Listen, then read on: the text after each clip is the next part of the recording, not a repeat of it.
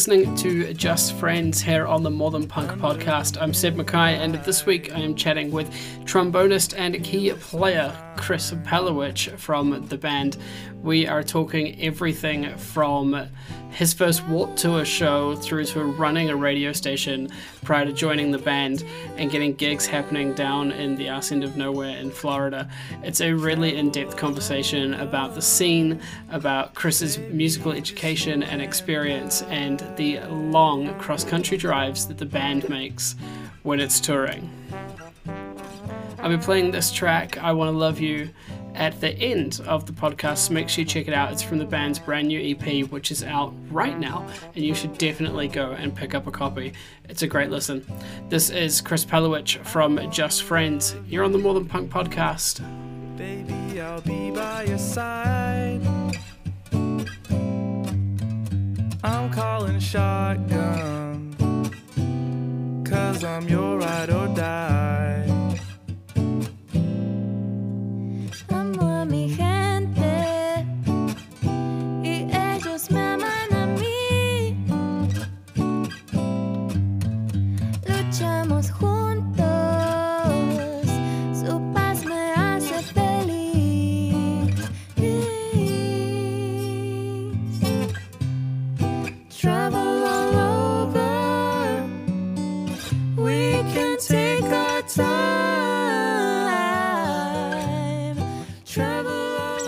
Thanks so much for having me on the show. This is my first podcast that I've ever done.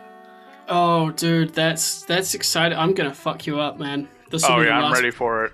This will be the last podcast you ever do. This is like the earliest I woke up in a while, so I'm just like all over the place. You can get whatever you want out of me on this one. Challenge accepted. Um, so catch me up on that. What time is it for you? It's 8 a.m. over here in California.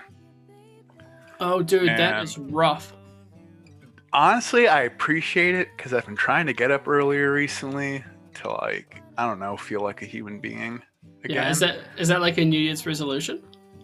Um, maybe. I've been hiking a lot, right? And Mhm. I kind of want to hike before I start work for the day.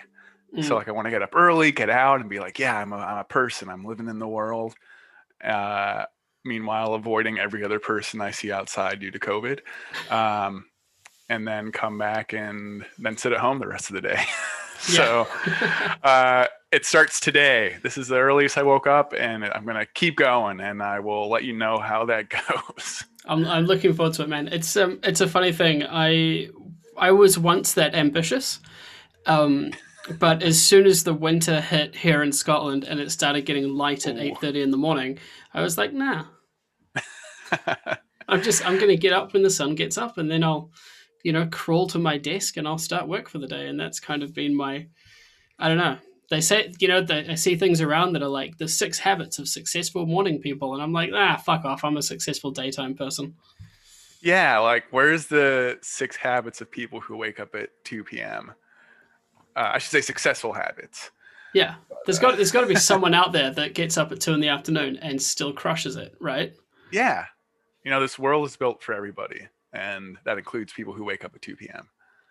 And espe- I mean, obviously, no one's doing it now, but especially if you're touring and you're working until one o'clock in the morning, right? Definitely. Yeah, there's been many a days where I I'm basically not awake at 8 a.m.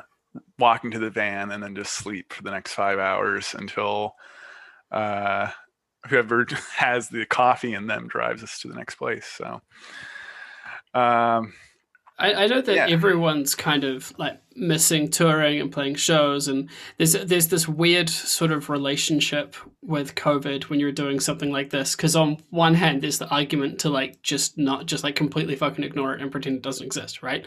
But then on the other hand, you get bands that are like playing live shows that you have to stream.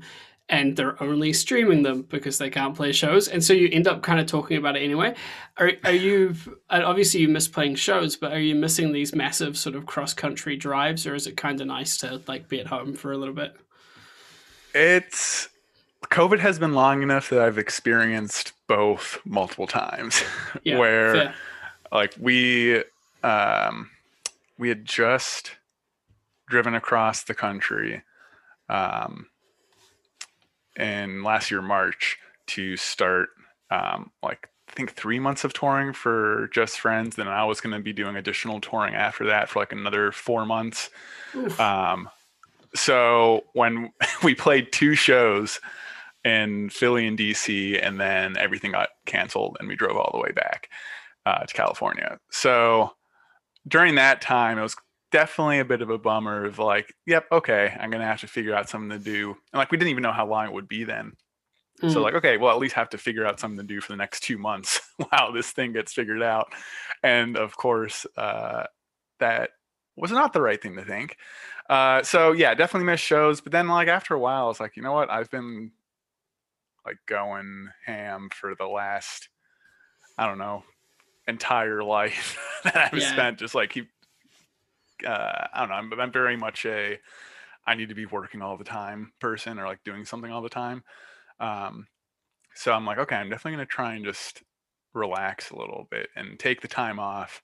Um, and you know, when things come back, things will come back. And then like in September, I was missing shows again. I'm like, man, I really hope this is done soon. But now I'm like, I'm going to go hike around. Like, when am I going to get the chance to really just like have a lot of time to just do what I want to be doing? Uh, that's not music. yeah, Um, totally. so yeah, it's gone through phases for sure. Um, but main thing is, it's like I, I want touring to come back when it's safe for everybody to enjoy it, and not just for people who have, uh, like the money to fly to like wherever it is to to go to like one-off shows and stuff like that. It's like, I don't know, it uh come back when it's safe, and you know, I think there's still going to be a period of time where people are even if it's you know announced that it's safe, people are still going to be wary. Yeah. Um, So you know there will be those bands that people look to as kind of like signals, like okay, it's okay to actually tour. So Did you did you see recently that um, the Flaming Lips did a show and everyone was inside a plastic bubble? Like they had their own individual plastic bubbles. yeah, I think that was I saw fucking that. weird, man. Yeah, people are getting like very creative. I, creative is the, is the best word to use for it. Yeah. Just like to way to play shows, like the drive-in shows. I thought were really cool that people were doing. Did you guys have those over there? Now, see, that's such an American thing, right? Like, Oh, that's yeah. it's super hard for me to envision like why you'd want to sit in the fucking car for an hour and a half and watch a band play. Like, it sounds like torture. So it's Yeah. you know, you guys can keep that. um, so yeah, there was that. Um, our friends in Stand Atlantic did something in Australia, but I know that's been like a lot better with COVID than other places, it seems. Um, and then lots of stuff going on in New Zealand. oh, Props don't to- remind me, dude. Shouts Don't out to them. me. Yeah. Yeah, yeah. So I so I um I tell this story every time I'm on this fucking podcast. But um I moved up to Edinburgh from New Zealand three weeks before the shit hit the fan. And um the other night I during the move I had to relinquish some tickets to some stand up shows.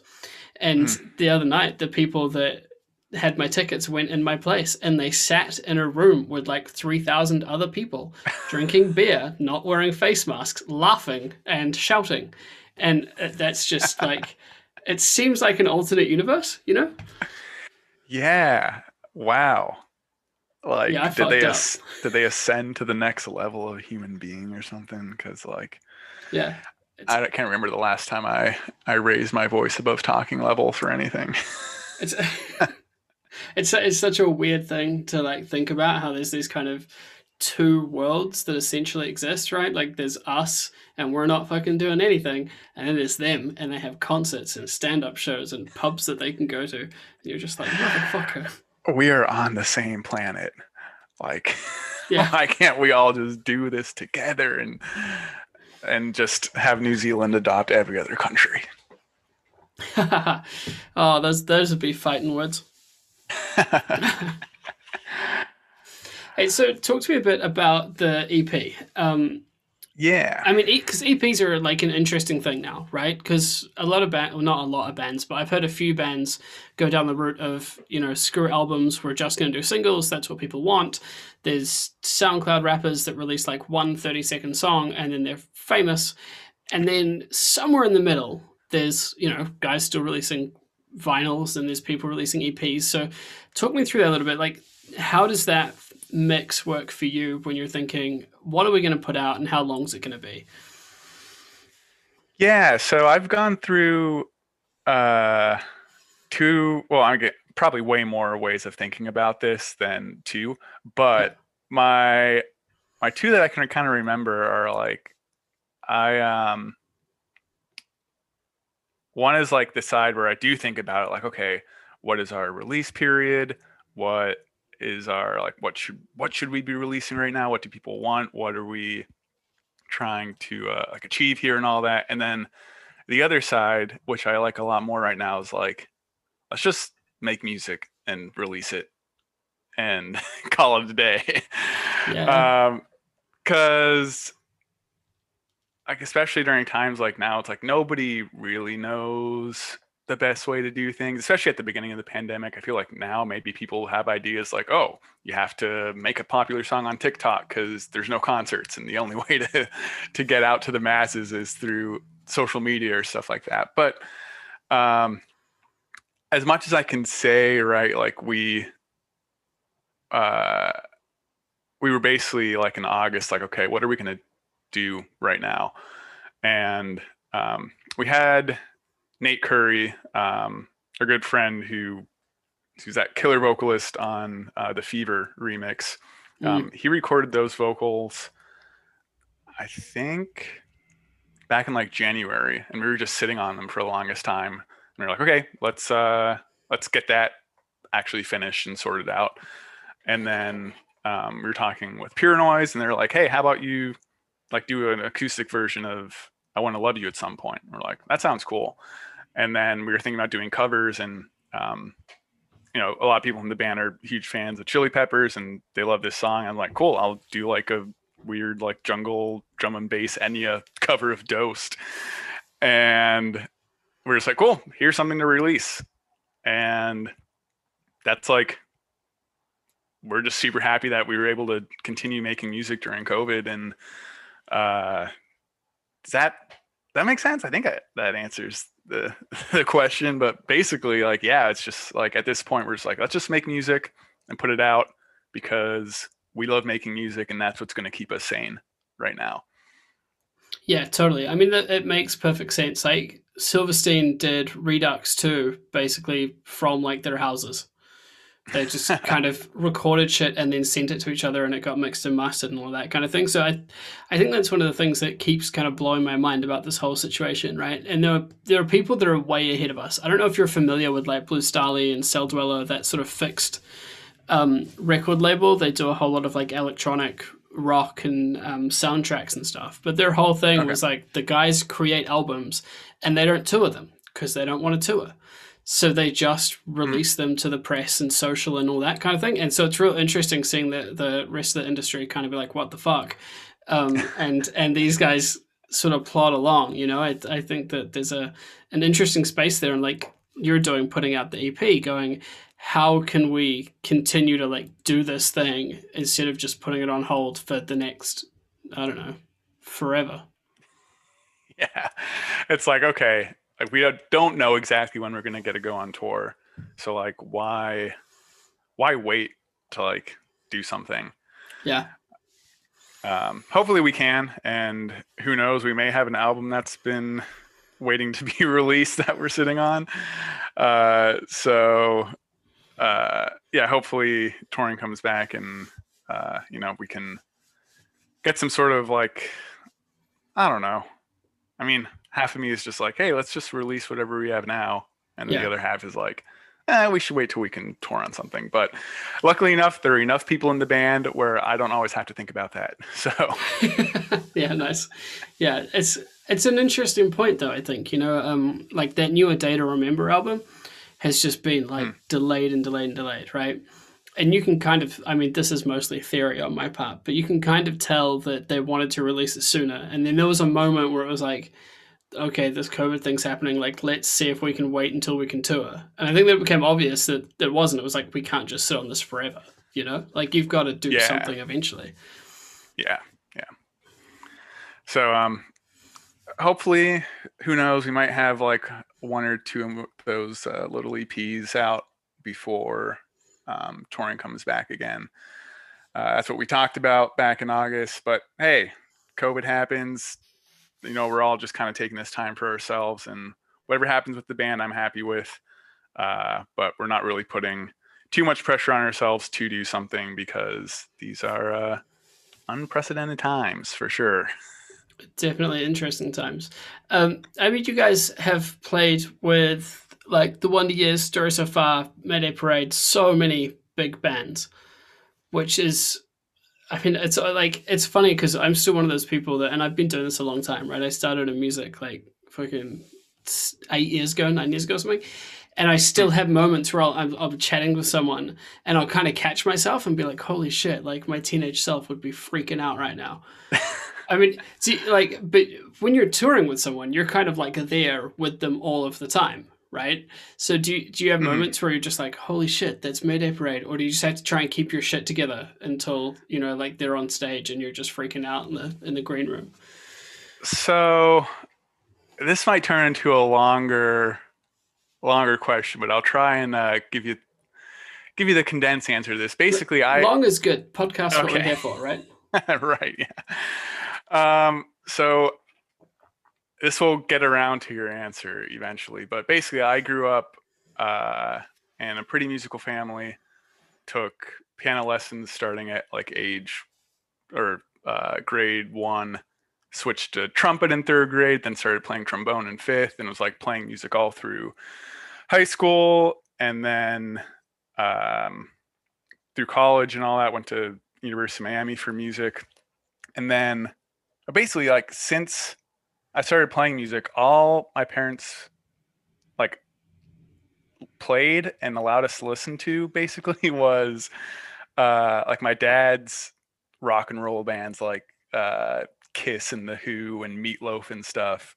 Mhm. Um musicals like Phantom of the Opera, Jesus Christ Superstar and stuff. And um and Weird Al and jazz. So basically I didn't really have any exposure to any sort of like popular or punk music uh, until I was 13 or so. Um, like all my friends in middle school were talking about like Green Day and stuff, and my parents wouldn't let me listen to them because they swore. Yeah, So, Classic. yeah, um, my parents are great. I love them. Uh, just putting that out there. But um, they, uh, yeah. So then uh, I grad, I finished middle school, and my cousin takes me to Warped Tour for the first time, and I see my first ska band, Real Big Fish, and I'm Mhm. like, whoa!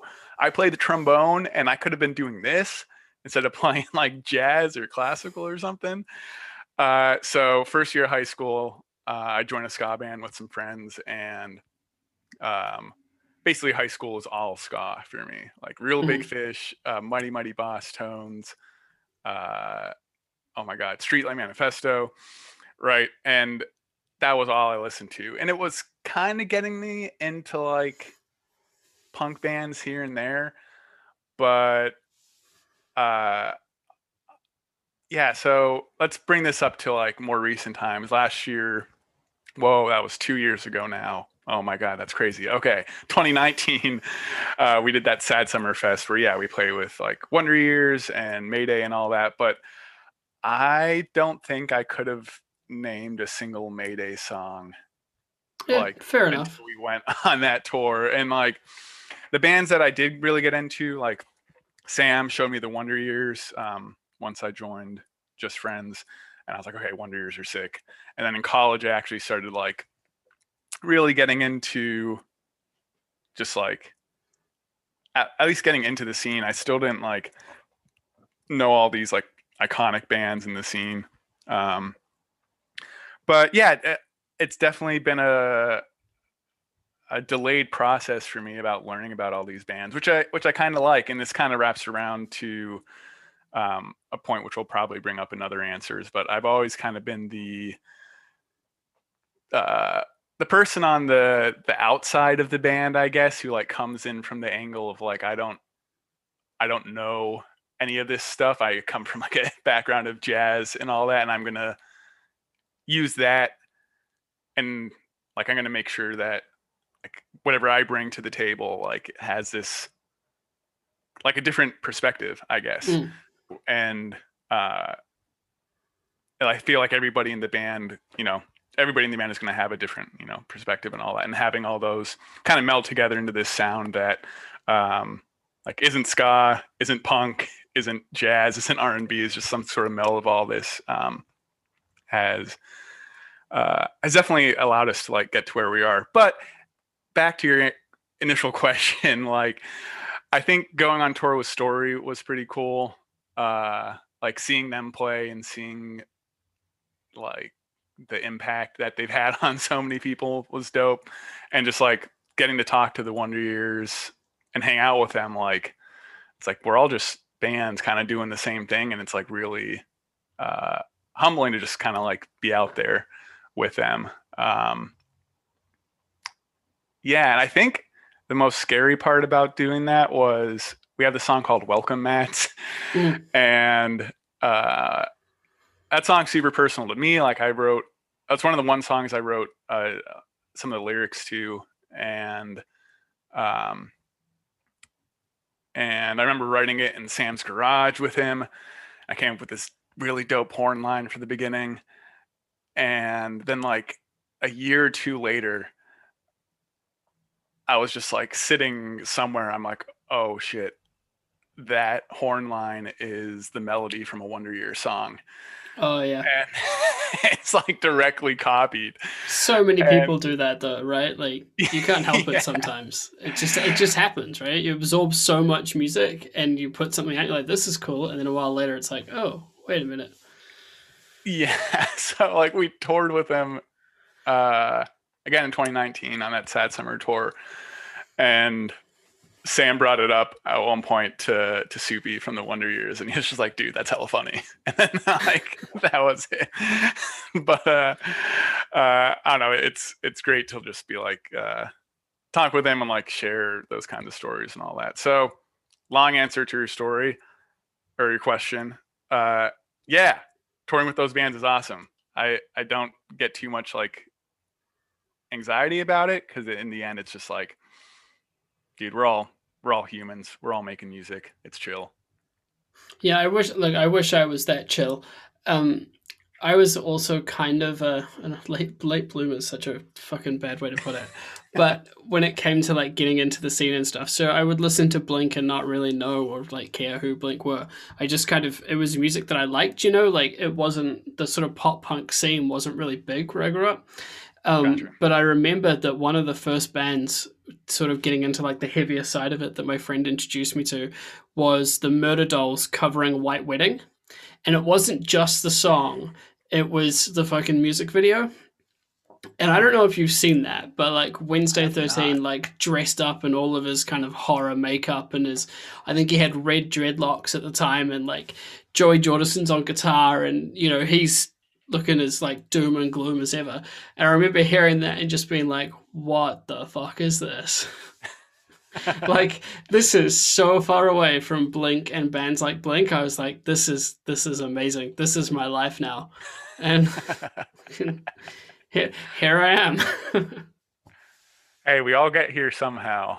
And honestly, I like people who got there in an unconventional way because it's like they're going to have a story about something that's like different or new. I mean, everybody got here in a different way, so that's what's uh that's what's cool about all us being humans and stuff. We Yeah, all got totally. different backgrounds. It's- But uh I'm looking at this video right now, dude. This is wild. Dude, that's that's what I mean. Like you can imagine. So I think I I must have been like fourteen or something when that video came out, and yeah, having listened to like bands like Blink, like I say, it's just it's just something else. When you can like when you can listen to it with sound, you're just gonna be like, yeah, I get it. I I get why he felt like that. And like Wednesday is amazing, right? But yeah, it's like your first hit was that, and it's like, whoa, this is out there. this is America, baby. That was kind of the feeling. Yeah, totally. It's interesting too. Like, um, we are t- talking about not knowing Mayday songs before they went on, or before you toured with them, rather. I remember a, a real long time ago. I interviewed this sort of like up and coming band, and they were on their second or third album. And they're um, they had one album that had kind of like taken off quite a bit, and this record had a bit of hype around it. And they were doing press tour, and everyone's getting quite exciting. They're assigned to Victory Records at the time, I think. So like, you know, there was cu- quite a bit of push.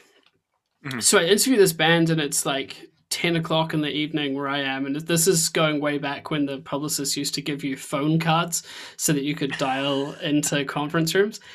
And so I talked to these guys, and like the, the guy was fine. I talked to the guitarist, it was all good. Um, it comes out, and then much, much later, like the band blows up, and it was fucking a day to remember. And Oh, at the time, like I was just talking to so many different bands and like so many different people, and I just I just missed the boat, man. And even now, I'm just like, how did you fuck that up? um, there was something you said. Oh yeah, so yeah, on the topic of not knowing band songs, like I don't know, it's you said something about listening to Blink 182 and just like you're listening to it because that's the music that you wanted to listen to, and that's kind of it. Uh, but totally relate with that because like uh, Sam, the singer of Just Friends, like has an incredible memory of like this person sang on this record uh, this person produced this record the bassist on this record was actually somebody else um, and like knows all the different variants of like when the songs came out and all that or like the singles and i have a hard time remembering some of my own band songs names. Yeah, it's like enough. stuff off the first record i'm like which one is that again? And then they start playing it on stage i'm like oh yeah that one okay cool.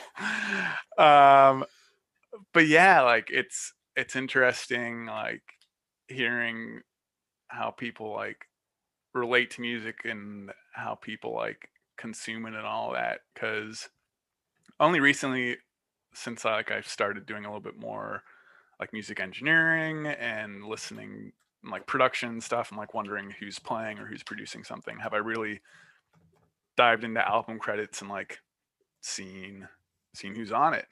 Or Mhm. like actually try to remember a song name or a song album title. Um but yeah like in the end it's like i listened to this stuff because i wanted to listen to it.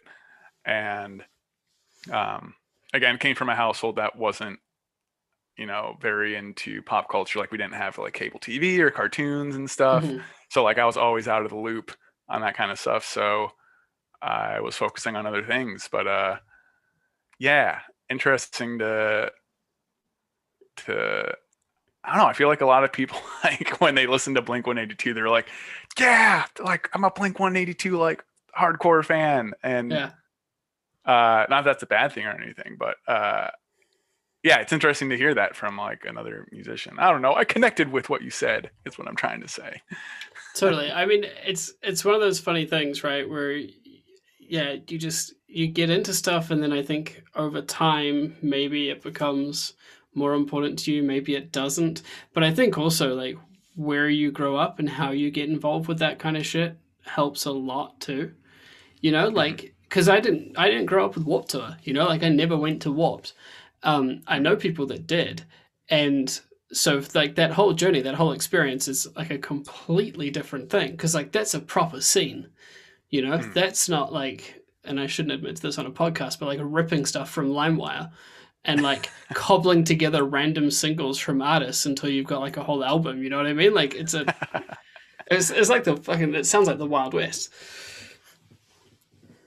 yeah that's that's crazy like i was i felt like i was out of the loop by going to warped tour only when i was 13 i was like i should have been doing this like for the last five years um but yeah like uh having i don't know just like you have no idea about the scenes in other places really until Mm. like you like really go there or talk to somebody who who lived through whatever that scene was. So that's uh w- were there tours like that at all or like at shows or like many festivals? We, I mean, we had like we we sort of had. I was, I was going to say we had festivals for older people. That makes me sound. Um, that's not the way I mean it. I mean like all ages shows was sort of a slightly rarer thing.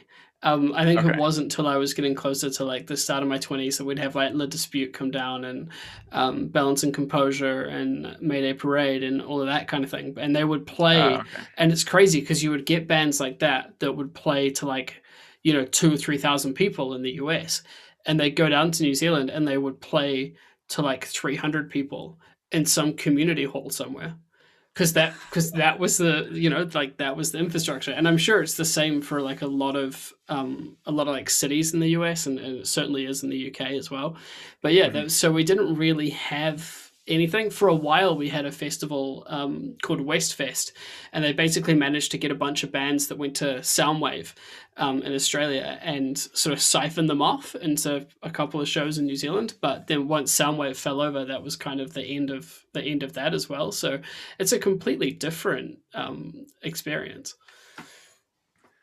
That's really interesting. I mean, like, we felt the same way going to Europe for the first time back in, was that also 2019? Yeah. So it's like at, at that time, we were doing a whole bunch of shows with, uh, with Mom Jeans and, Mhm. um, we were playing like the biggest shows we were playing at that time, which was like, uh, I don't know, like, I think it was like three to 500 cap rooms in the US. And then we go to Europe for the first time, and it's like there were shows where there were like 15 people there. yeah And I don't know, it was like it was really exciting and exhilarating to like be in a place where like we have not been here before, and there are at least 10 people at this show. Like 10 people thought it was like cool enough to come out here and see us. Like that's awesome. Uh but but yeah, like going to places where uh either the infrastructure like doesn't support enough or just like you haven't been there at all. It's just like those experiences are pretty wild. I guess the crazy thing too is that you you could effect, essentially make a living without leaving the US, right? Like it's big enough and populated enough that you can kind of, you know, outside of the current clusterfuck, you you can sort of just tour route like round and round and play like a new a new city sort of each night, Yeah, definitely. which is Um, wild to me. Like I moved from an island to an island. You know what I mean? Like like it's yeah, it's like you can't drive too far. yeah. Um, so yeah, it's I'm very interested to see where things end up uh, after the pandemic because I know lots of venues have unfortunately had to close down. So like I, I wonder how many of those like little one-off stops that we were able to do on tours are still going to be there Mm. because we definitely like whenever we can like try and fit in the places that aren't on popular tour routes like smaller cities because there are people there and they want live music and like they aren't going to get live music unless bands like us or other bands go there and actually support their scene as well um, but a little nervous to see what that's like after the pandemic but um yeah on that note i i went so I lived in Miami for seven years from 2012 to 2019. Um, I went to school down there and then uh, and then worked at the university for three years after that. And first year I went down there, uh, freshman year, I almost quit after that one year because the University of Miami scene is uh, very not rock and roll. It's very club based and EDM and, and all that.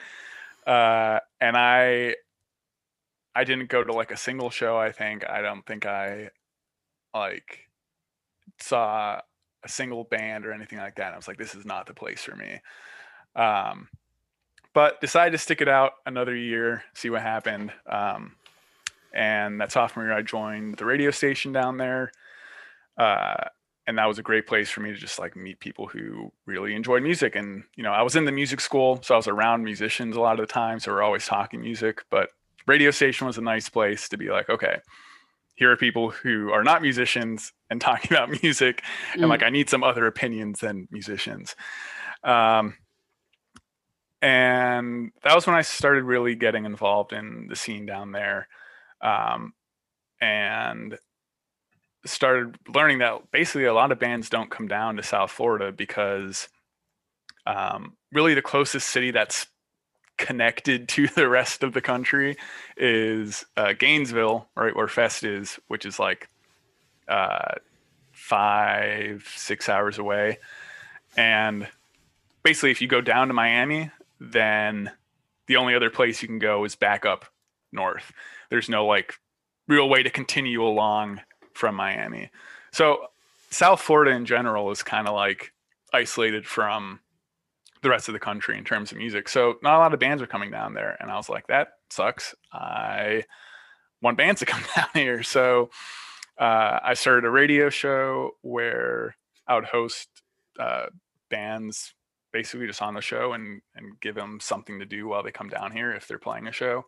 Mhm. Um, and and then Just Friends was doing a tour in 2015, and um, we played a show in Miami.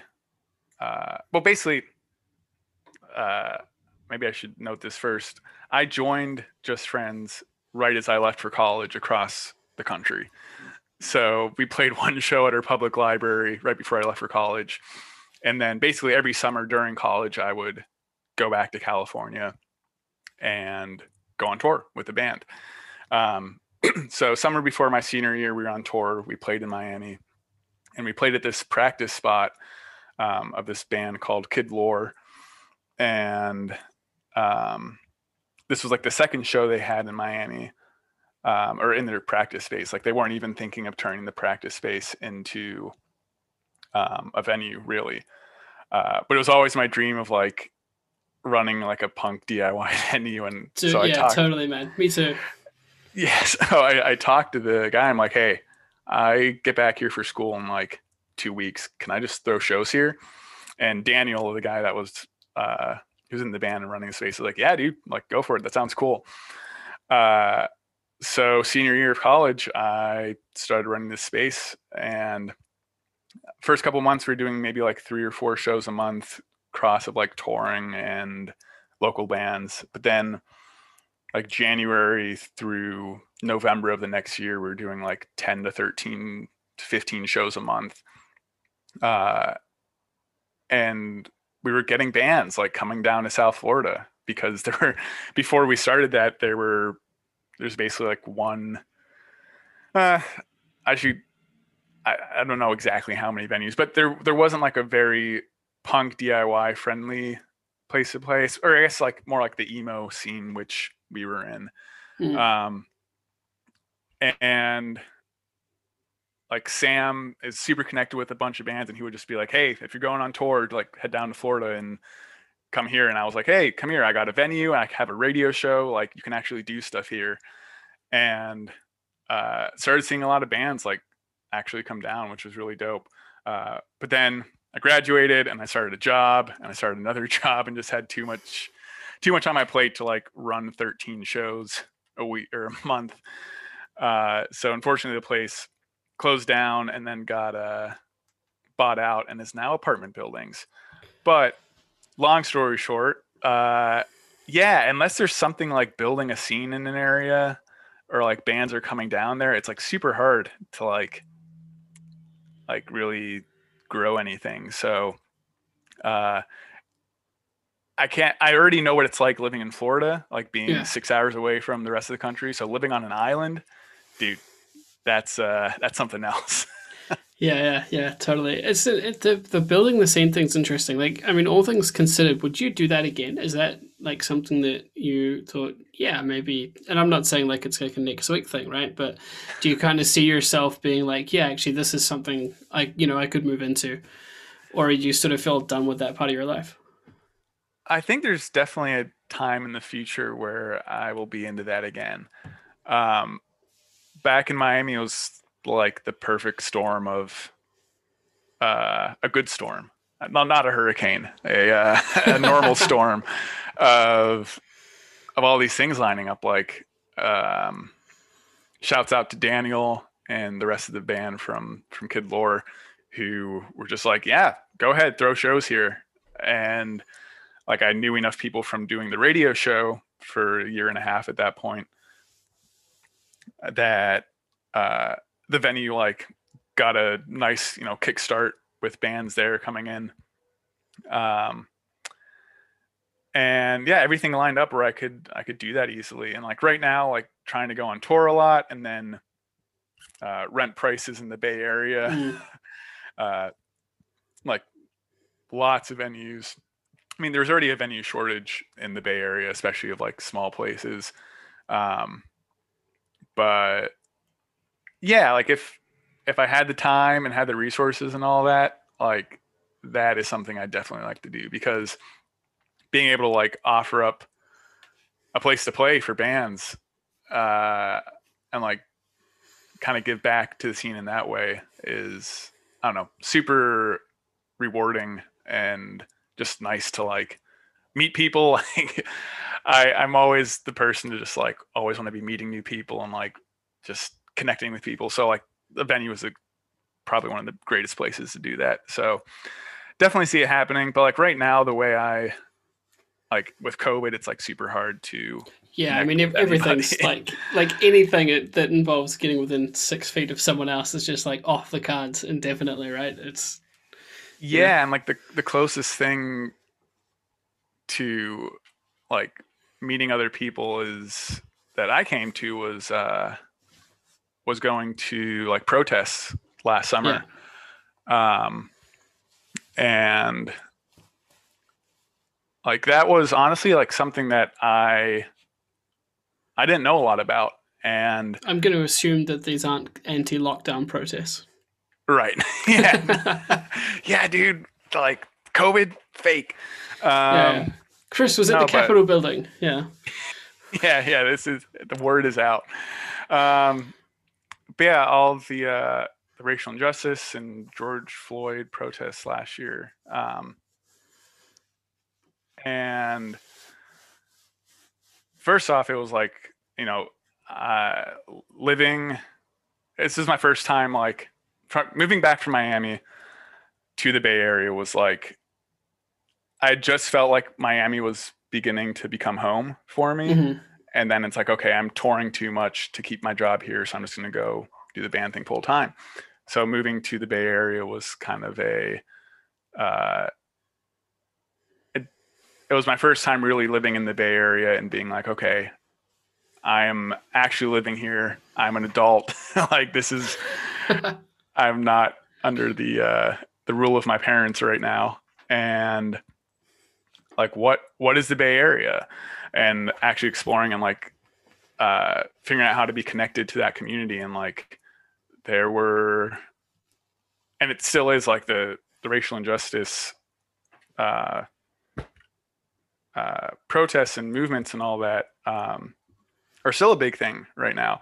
But going to those last summer was like a big way of like okay this is this is like community. This is what uh like this is important. And like how do i take what i know and what i'm good at and help support this? So um i'd taken the pa system from the venue that i ran back across the country with me.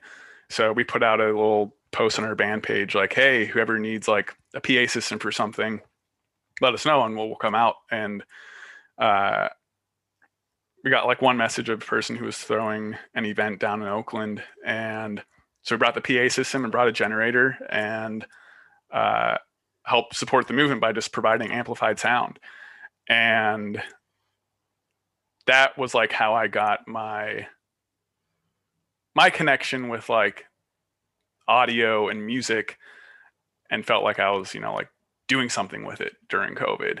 Mm. Uh, and after that, we helped out. Uh, like people just passed around our number, and we are just showing up to places with a PA system and a microphone, and just letting like helping people connect in that way and like i forget how i got talking about this but uh yeah that's like the way i built community during like my my second year being down here because it's like i'm trying to i'm always trying to be connected to the place that i'm living in and the music scene and all that and that was the way to do it You've talked a little bit about um, working and touring. We don't we don't often talk about this kind of side uh, like side of the industry, right? But for a lot of Mhm. people like you, you'll you'll work and you'll tour. Um, and I have a day job like that's I run a you know music publication. Most people that work for music publications also have day jobs. Um, it, it's just kind of at this point is what it is, which is sort of a slightly strange thing. Um, but if you're doing this side of it, you can obviously take time out and of work and all that kind of stuff. But if you're packing up your life like every few months to tour for you know two, three, four months at a time, how do you balance that shit? So, in the first four years of touring, uh, I was in college. So, uh, fortunate enough to be able to come back home to California, stay with my parents, and then go on tour. Uh, funny story about that first tour we went on. It was after freshman year. Uh, I come back to California. Sam's like, "Hey, we're gonna go on our first tour. It's gonna be like three days, uh, basically down to LA and back." And I talked to my parents. I'm like, "Hey, I'm going to do this with the band," and they're like, "Nope. Like you're gonna do drugs and get drunk and die in a car crash." You're like, yes to Uh, the first two. That's why we're going on tour. uh, so I'm like, Sam, uh, my parents aren't gonna let me go, and Sam's like, dude, you can just like live in my parents' garage for the rest of the summer. Like they're chill with it, and you can go on tour. Uh, so I told my parents like, hey, uh, I'm gonna go live in my friend's garage so I can go on tour, and they like looked at each other for a second. They're like, okay, you can go on tour. It's fine. Here's some food money. Go have fun. And there's like never a question again after that uh, about like me going on tour. But anyways, first four years, I would come back, go on tour. Like second summer coming back was like two weeks uh, around the West Coast, and then third summer was uh, a whole four week U.S. tour. Um, but then after that, I started working at the University of Miami. Um, and that was a full time gig. I was managing their recording studios and uh, doing a little bit of like teaching and training and running sound for live concerts and stuff. Um, and I missed a couple tours here and there. Um, like we played Fest quite a few times, and I would do like half the tour of like going out to Fest, but then stay in Florida while the rest of the band continued on. But uh, big props to my boss at University of Miami who let me do a lot of touring still. Like during my last year of working there, um, I worked remote for maybe like four out of the eight school months because I was on the road. Um, I was like, this is important to me. This is what I want to be doing. And my boss and the rest of the UM uh, community there, like my boss's boss and the dean, like they wanted to support their employees as being like musicians as well. So again, kind of like the the perfect combination of like I I'm in the position where I, I have a job that's going to support me touring. I'm going to make as much use of it as I can. But then in 2019, um, yeah, that was the year where I was basically gone for half of the school year on tour. And I was like, yeah, so we just got signed with Pure Noise and uh, I'm going to be touring more probably. And he's like, yeah, like that's going to be too much. Uh, so that was when I decided to um, leave the job at UM and, and move back home. Excuse me, I need to grab a little bit of water.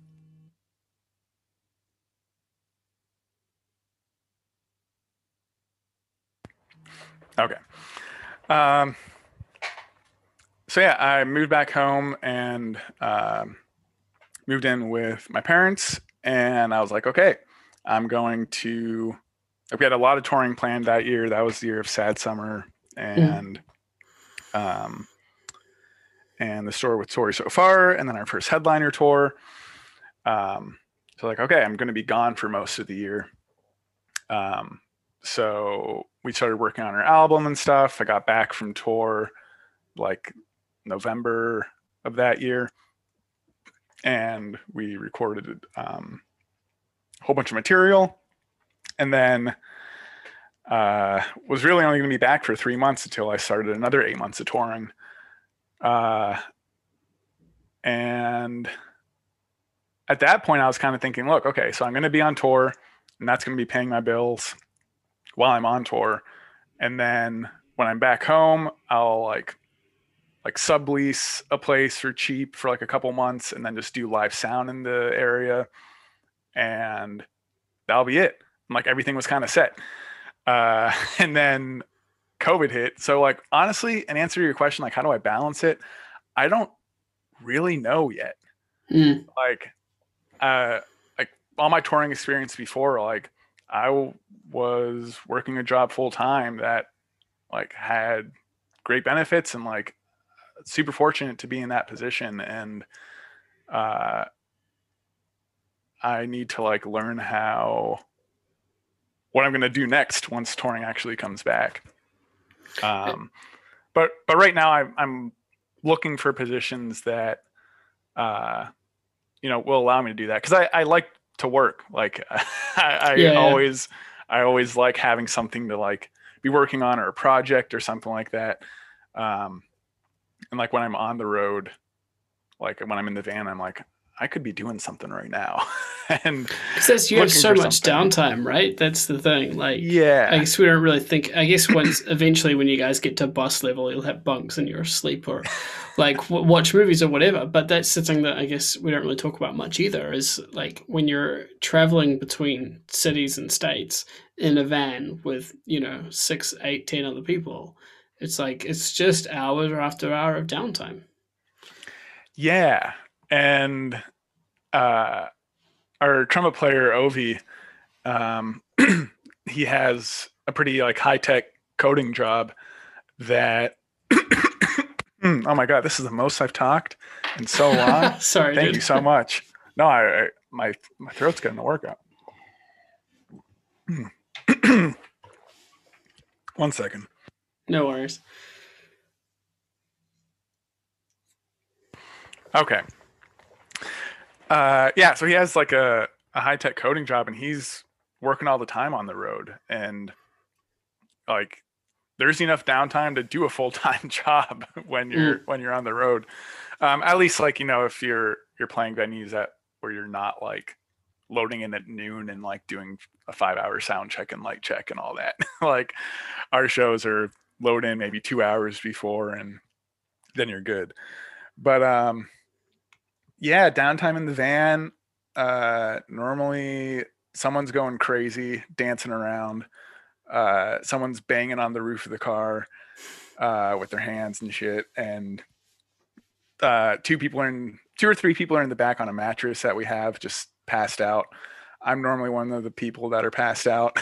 um, and I like my sleep, and uh, other people uh, give me shit for it. But hey, I I got to get my beauty sleep, and I mean, you're a new man now, right? 8 a.m. podcast interview. Like, this is it. We're, we've, we've set you up.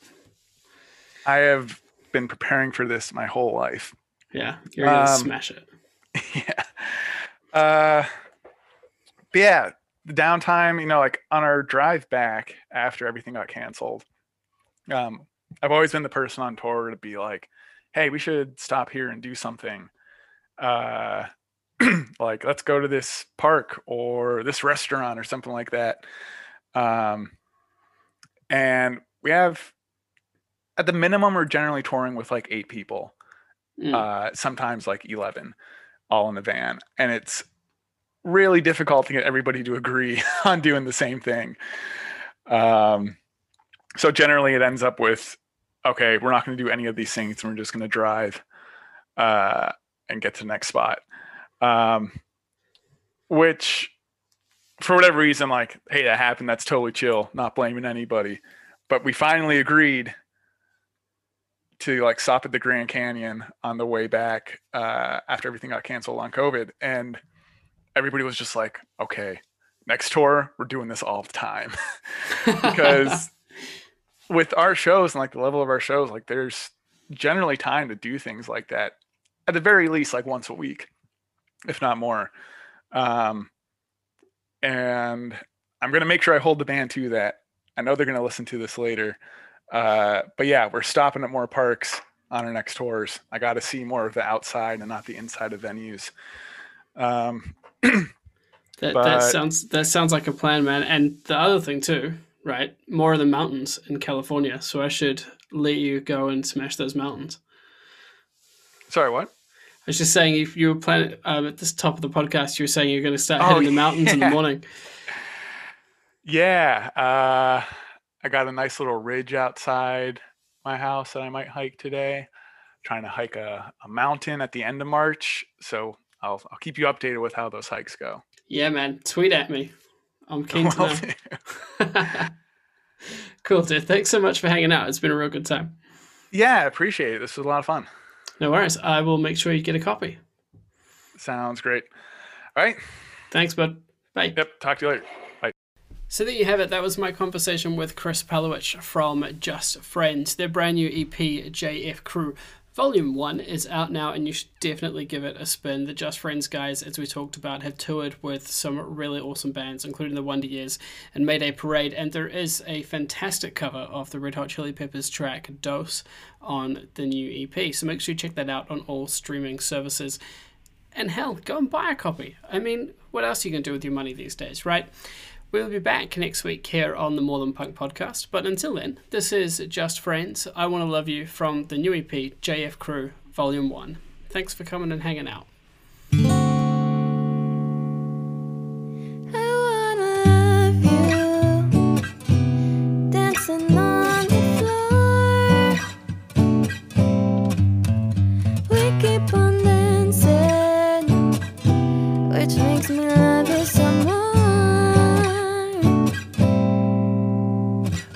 Got some